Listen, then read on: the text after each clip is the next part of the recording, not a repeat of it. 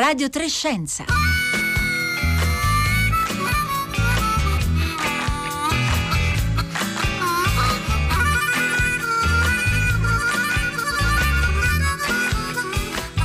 Buongiorno, buongiorno da Marco Motta e bentornati all'ascolto di Radio 3 Scienza in questo giovedì 14 eh, maggio. Lo abbiamo fatto più o meno tutti in queste settimane di quarantena e isolamento, metterci davanti alla videocamera di un cellulare, di un computer, di un tablet per parlare con gli amici, i familiari distanti o per partecipare a un evento culturale in streaming. Beh, la stessa cosa ha fatto il medico che tra poco vi presenterò, che ci parla da Milano, e nei primi giorni dell'arrivo della pandemia in Lombardia ha preso il computer e ha allertato i colleghi medici delle terapie intensive in giro per il mondo per avvisarli della gravità di quello che stava arrivando, lo tsunami, come spesso viene definito del Covid-19. Beh, una delle più importanti riviste mediche del mondo, il Journal of American Medical Association, JAMA,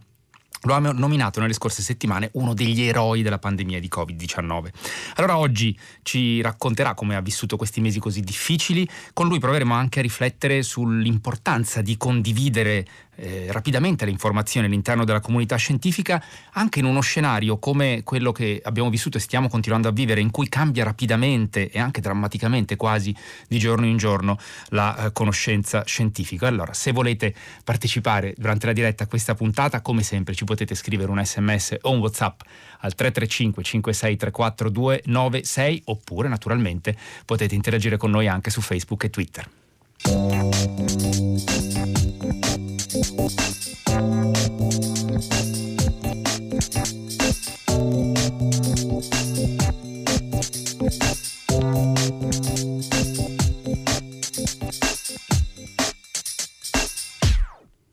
Buongiorno Maurizio Cecconi. Buongiorno, buongiorno, a tutti. Grazie per essere eh, con noi. Maurizio Cecconi responsabile del Dipartimento Anestesie e Terapie Intensive dell'Istituto Clinico Humanitas di Milano e presidente della Società Europea di Terapia Intensiva. Allora, dicevamo poco fa, Maurizio Cecconi, la rivista eh, JAMA l'ha nominata eh, eroe della pandemia di Covid-19 insieme a Li Wenliang, l'oftalmologo cinese, lo ricorderete che per primo allertò eh, le autorità eh, cinesi e fu eh, censurato all'inizio e poi diciamo riabilitato ma eh, morì eh, alcune settimane dopo proprio per Covid e Anthony eh, Fauci eh, che lo ricordiamo insomma una figura ormai anche iconica nel panorama internazionale il direttore del eh, US National Institute of Allergy and Infectious Diseases eh, il capo anche della task force Covid-19 alla Casa Bianca che spesso ha avuto modo di scontrarsi anche negli ultimi giorni con il presidente degli Stati Uniti Donald Trump. Allora Maurizio Cecconi intanto intanto le chiedo che effetto le ha fatto essere inserito in questa triade e, e, e anche come ha reagito a questo uh, appellativo di eroe. Eh, allora, mh, mm, beh, ovviamente con orgoglio essere stato nominato per una piccola precisazione, sono il presidente eletto della Società Europea di Terapia Intensiva e poi in realtà nel riconoscimento di JAMA, il giornale dell'American Medical Association, vengono nominati tre individui, tra cui anche io, ma soprattutto anche tutti i medici, tutti gli infermieri, tutti gli operatori sanitari del mondo come eroi. Per Siete cui, diciamo a rappresentanza che... della comunità medica internazionale. Eh, esatto, diciamo. difatti io, a me la parola eroe non, non piace tantissimo, eh, l'orgoglio però di sapere di aver fatto parte di una comunità clinica e scientifica in Lombardia eh, dove presi un po' di sorpresa anche perché non ci aspettavamo quei numeri che abbiamo visto nei primi giorni guardando quello che eh, usciva come dati inizialmente dalla Cina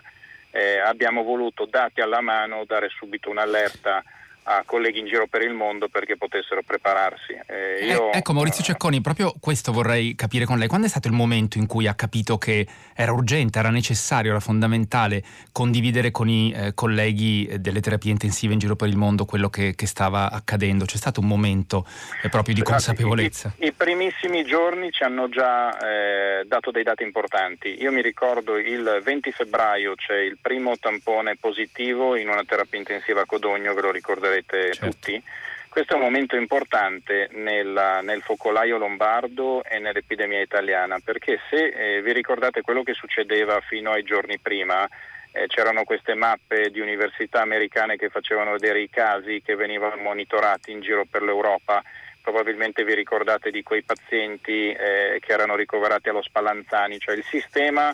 eh, pensava di avere un filtro che funzionava sui casi indice, sui casi che erano stati in contatto con eh, precedenti pazienti o con chi eh, tornava dalla Cina. Eh, dai dati cinesi sapevamo che eh, essere eh, anziani aveva una probabilità maggiore di ammalarsi in maniera grave, per cui diciamo che il, il, primo giorno in cui scopriamo che un malato giovane che non ha fattori di rischio peraltro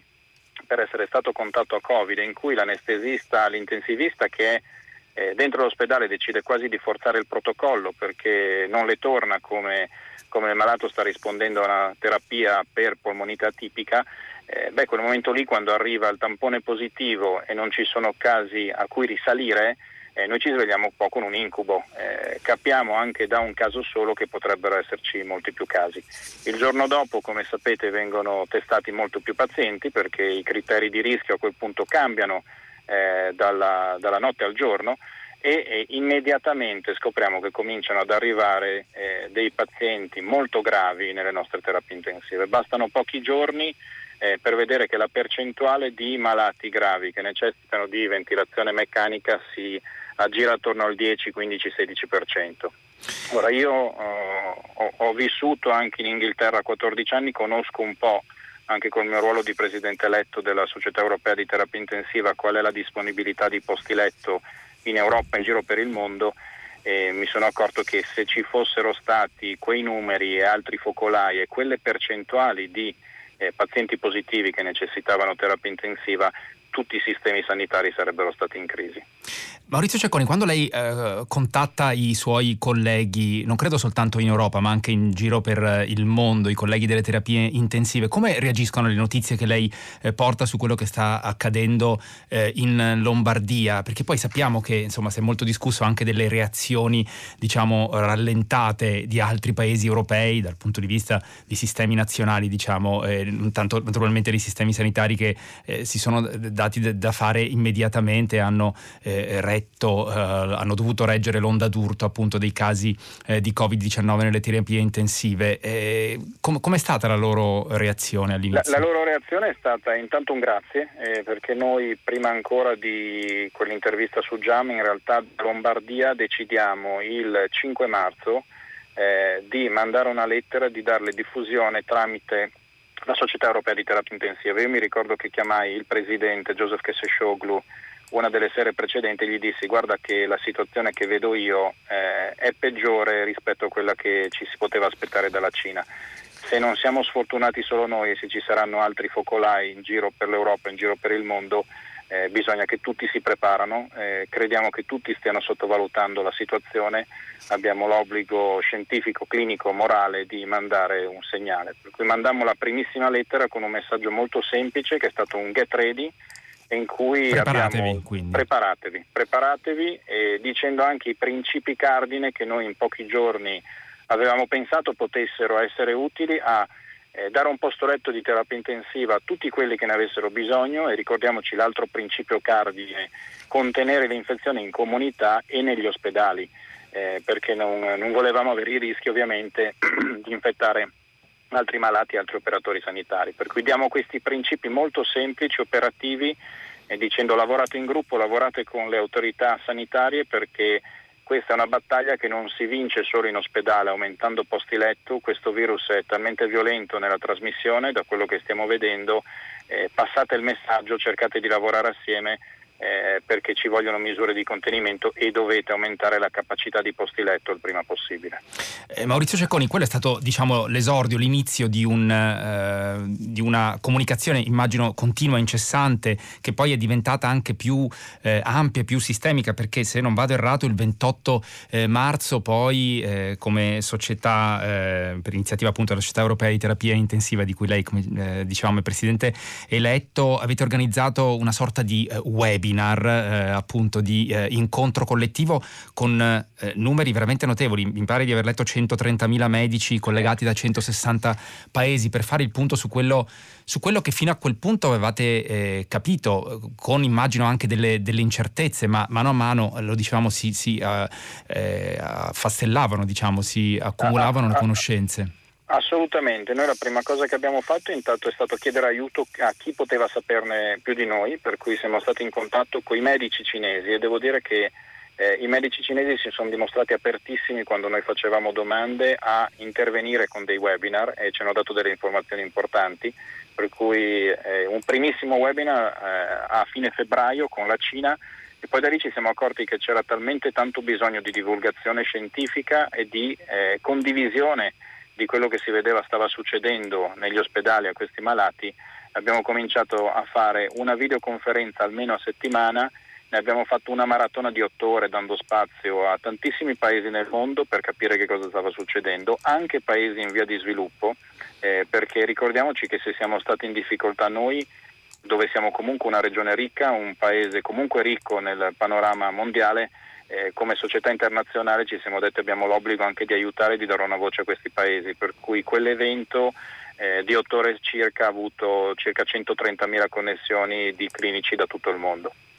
Eh, intanto stanno arrivando i messaggi al 335 5634 296 come quello di Sergio eh, che dice io vivo a, a, Londra e lei Maurizio Cecconi ricordava la sua lunga esperienza eh, nel Regno Unito come medico, l'esperienza professionale. Ehm, dice eh, appunto Sergio mi piacerebbe sapere cosa ne pensa dell'approccio inglese a queste epidemie. Io personalmente sono abbastanza preoccupato. Lei come l'ha vissuta l'evoluzione diciamo anche della, della situazione nel Regno Unito visto che conosce eh, bene quella comunità naturalmente medica ma anche il paese?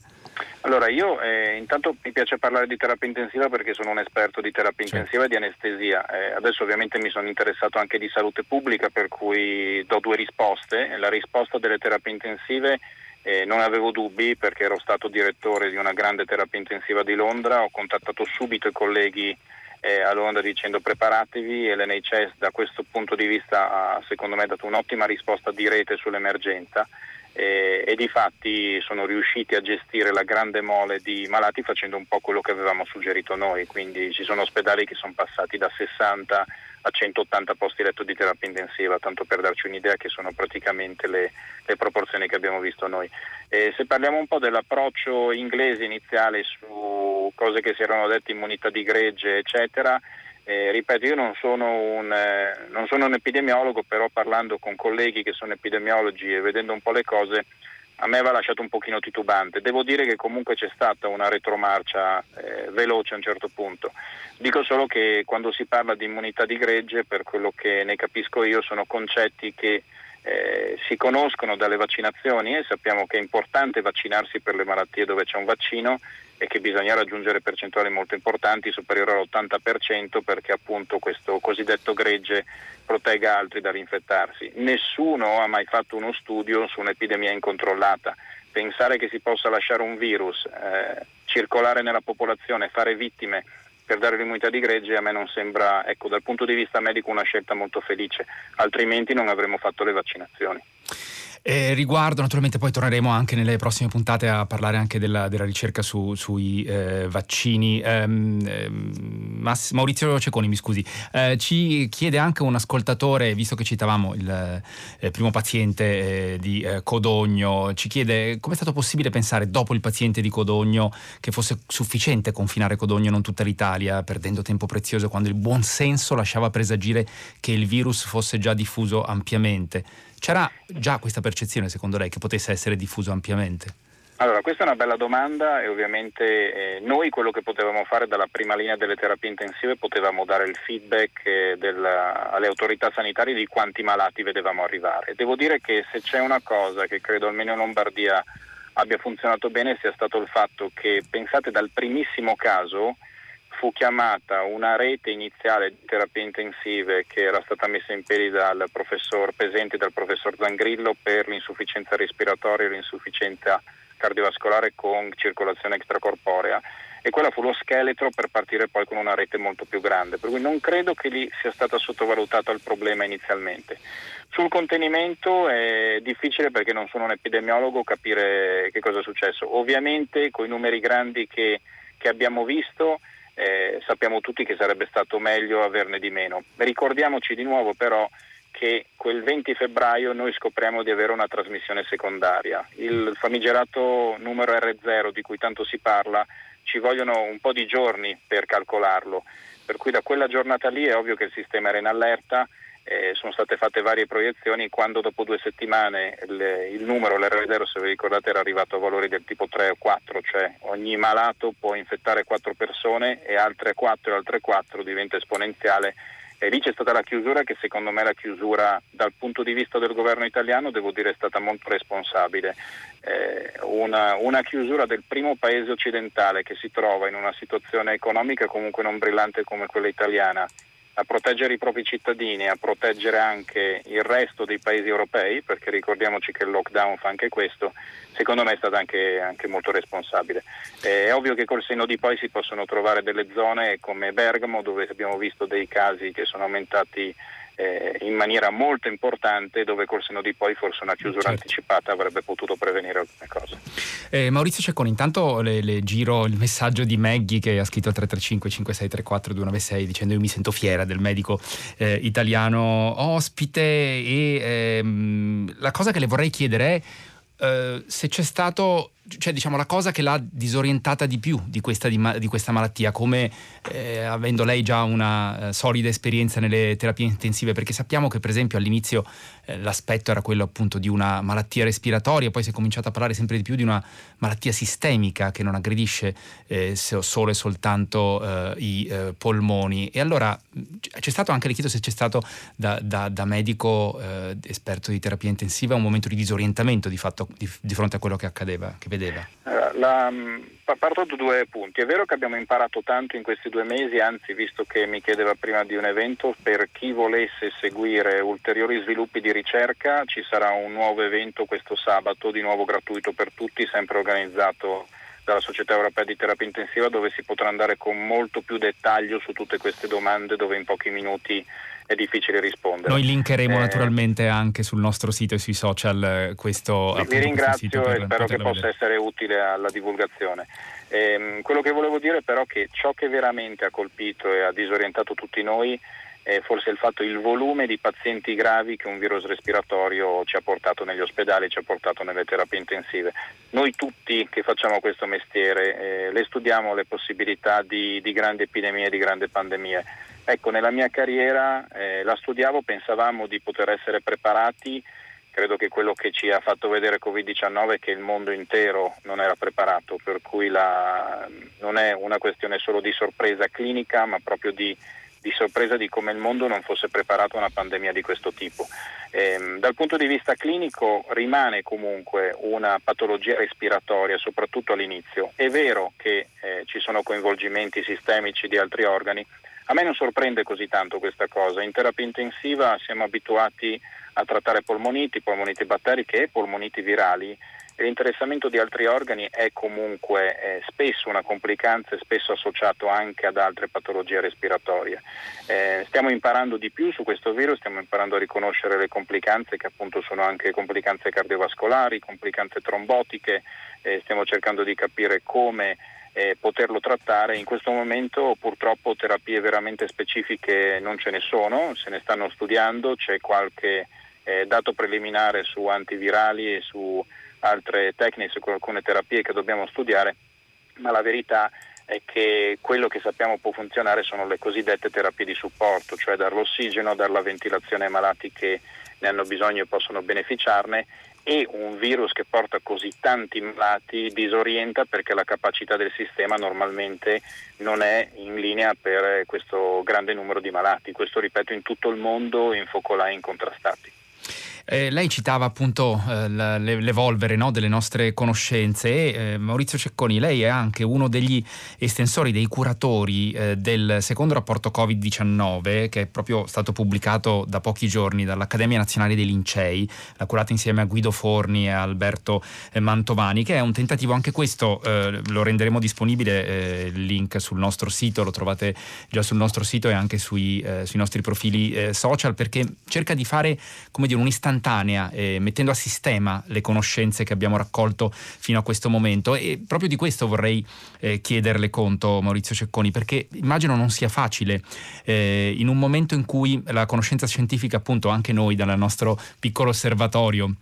e come giornalisti scientifici vediamo arrivare ogni giorno eh, notifiche di nuove eh, pubblicazioni appena eh, rilasciate dalle eh, riviste scientifiche, magari alcuni sono preprint come abbiamo raccontato anche nei giorni scorsi, quindi che non hanno ancora passato il vaglio eh, degli editor delle riviste scientifiche, insomma si cerca di condividere più in fretta, anche però con qualche rischio, qualche limite nel, eh, nella forma di controllo da parte di, dei, dei pari della comunità scientifica. Allora,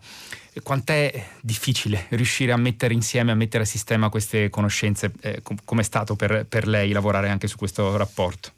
Allora, eh, beh, è stato sicuramente un'esperienza molto, molto, importante lavorare anche con eh, Guido Forni e Alberto Mantovani perché si impara sempre da, da persone così e perché poi lavorando così ho avuto modo di eh, diciamo, di cercare di vedere un po' quella che è la letteratura più importante in questo senso. E quello che diceva lei è, è, un fenomeno molto importante in questa pandemia a livello globale, non solo italiano. Eh, c'è stata tanta voglia, tanta ansia forse di trovare una soluzione subito. Eh, purtroppo però sappiamo che la ricerca, da decenni, da secoli di ricerca, eh, è qualcosa che se fatta bene può dare una risposta a una buona domanda eh, non sempre porta un risultato positivo che possiamo trasferire per un trattamento alla clinica al letto del paziente. Eh, si è visto un po' di tutto in questo periodo, c'è una grande foga di cercare di trovare una soluzione. Eh, il rischio, secondo me, a volte andando un pochino troppo veloci, è fare il salto tra eh, passare dalla cosiddetta associazione alla causalità. Mi spiego, se io eh, le faccio un farmaco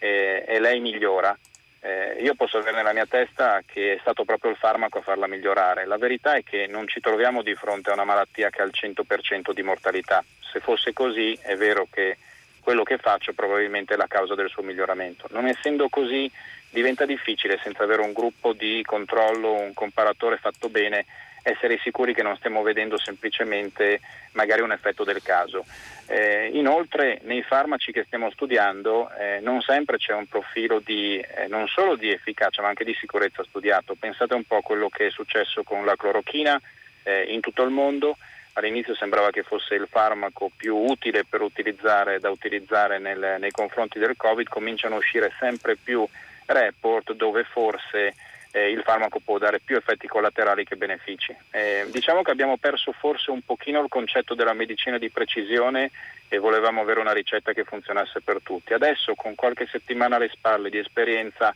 mi sembra che la comunità scientifica ehm, abbia ripreso un pochino in mano la situazione e cominciano a vedersi studi fatti bene, studi che possono appunto risolvere il problema dell'associazione della causalità. Sembra una riflessione molto importante questa che ha condiviso con noi Maurizio Cecconi. Un'ultima domanda prima di salutarla e lasciarla ai suoi impegni che so che sono numerosi naturalmente in questi giorni, in queste settimane Maurizio Cecconi, perché eh, ho letto ieri sera sul suo profilo Twitter un, Twitter che lei ha scritto, un tweet che ha scritto in inglese, traduco un po' all'impronta, in cui lei ha, eh, ha scritto eh, stavo leggendo un paper, un, un articolo e improvvisamente mi sono accorto che non trattava di Covid-19.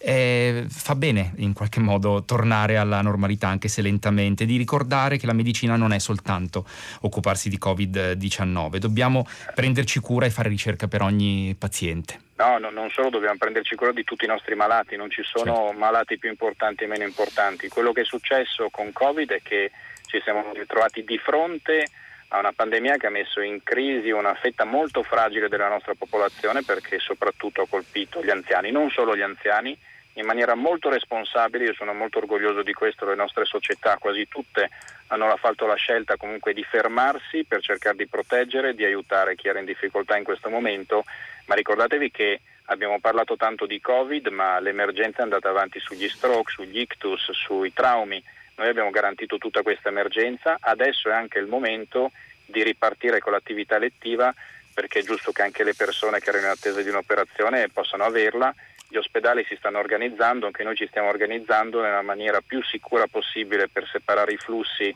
in maniera tale che non portiamo rischi di infezione ai malati eh, e deve andare in parallelo la ricerca anche su questi malati. Non esistono, eh, non esistono priorità eh, in termini di importanza di malati, esistono priorità cliniche nel momento in cui c'è una situazione di emergenza. Maurizio Cecconi, io la ringrazio davvero per essere stato con noi oggi a Radio 3 Scienza, lo ricordo responsabile del Dipartimento Anestesie e Terapie Intensive dell'Istituto Clinico Humanitas di Milano, presidente eletto della Società Europea di Terapia Intensiva, andate sul nostro sito, sui nostri profili social, troverete tutti i riferimenti e i link eh, che eh, abbiamo citato nella conversazione con Maurizio eh, Cecconi. E noi in questi ultimi minuti eh, che ci mancano alla fine della puntata vogliamo suggerirvi una cosa bella da vedere in questi giorni, eh, che ha per protagonista una grande matematica eh, che è scomparsa quasi tre anni fa. Lo facciamo con l'aiuto di Roberta Fulci. Ciao Roberta. Ciao Marco, buongiorno, buongiorno a tutti. La protagonista è stata una grande matematica di cui abbiamo parlato varie volte qui a Radio Trescenza, eh, Mariam Mirzacani. Eh, ne torniamo a parlare in questi giorni perché, Roberta?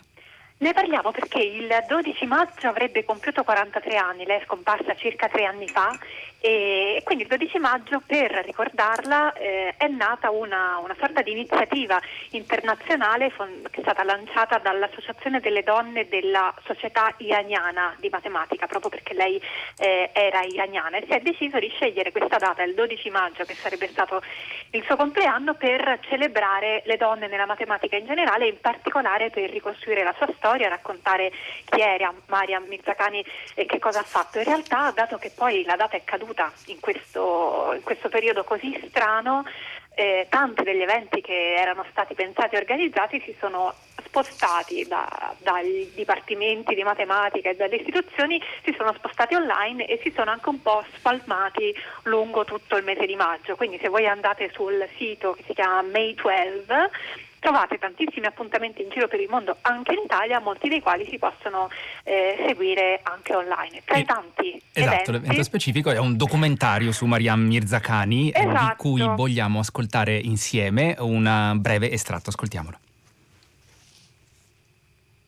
People are different and there are different styles of doing math, but if you want to get a reasonable good idea, you have to really spend a lot of time just thinking patiently and not getting disappointed somehow, coming back to the same problem and staying somehow confident that maybe one day you will have a good idea.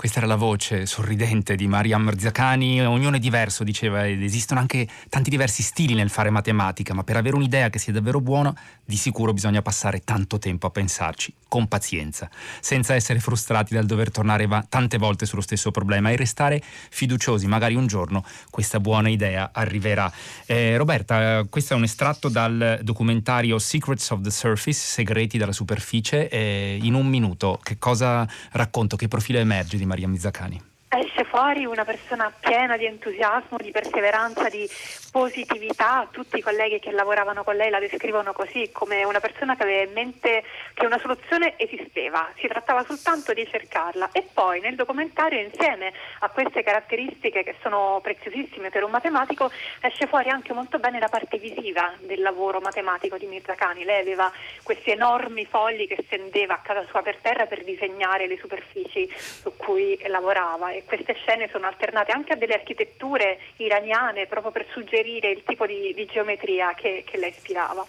E allora questo documentario Secrets of the Surface con i sottotitoli in italiano è visibile su un sito di cui troverete il link sulla nostra pagina eh, di Radio Trescenze e anche sui nostri eh, social. C'è tempo fino a martedì prossimo per eh, vederlo. Io ringrazio, grazie Roberta, eh, per averci aiutato a raccontare eh, questo documentario su Mariam Mirzacani. Domani la puntata di Radio Trescenza si inserisce nel programma di Radio Festival in collaborazione col Salone del Libro di Torino. Riascolteremo la voce di David Quammen, l'autore dell'ormai celeberrimo eh, spillover, che dialogherà in qualche maniera a distanza con l'epidemiologo dell'Imperial College di Londra, Paolo eh, Vineis. E allora l'appuntamento con Radio Terscienza torna domani. Io ringrazio Anna Maria Giordano che era oggi in regia, Marco Azzori alla parte tecnica e poi eh, da casa Francesca Buoninconti, Roberta Fulci, Rossella eh, Panarese. Adesso il microfono passa a Valentina Lo Surdo per il concerto del mattino da Marco Motta. Buona giornata a tutti.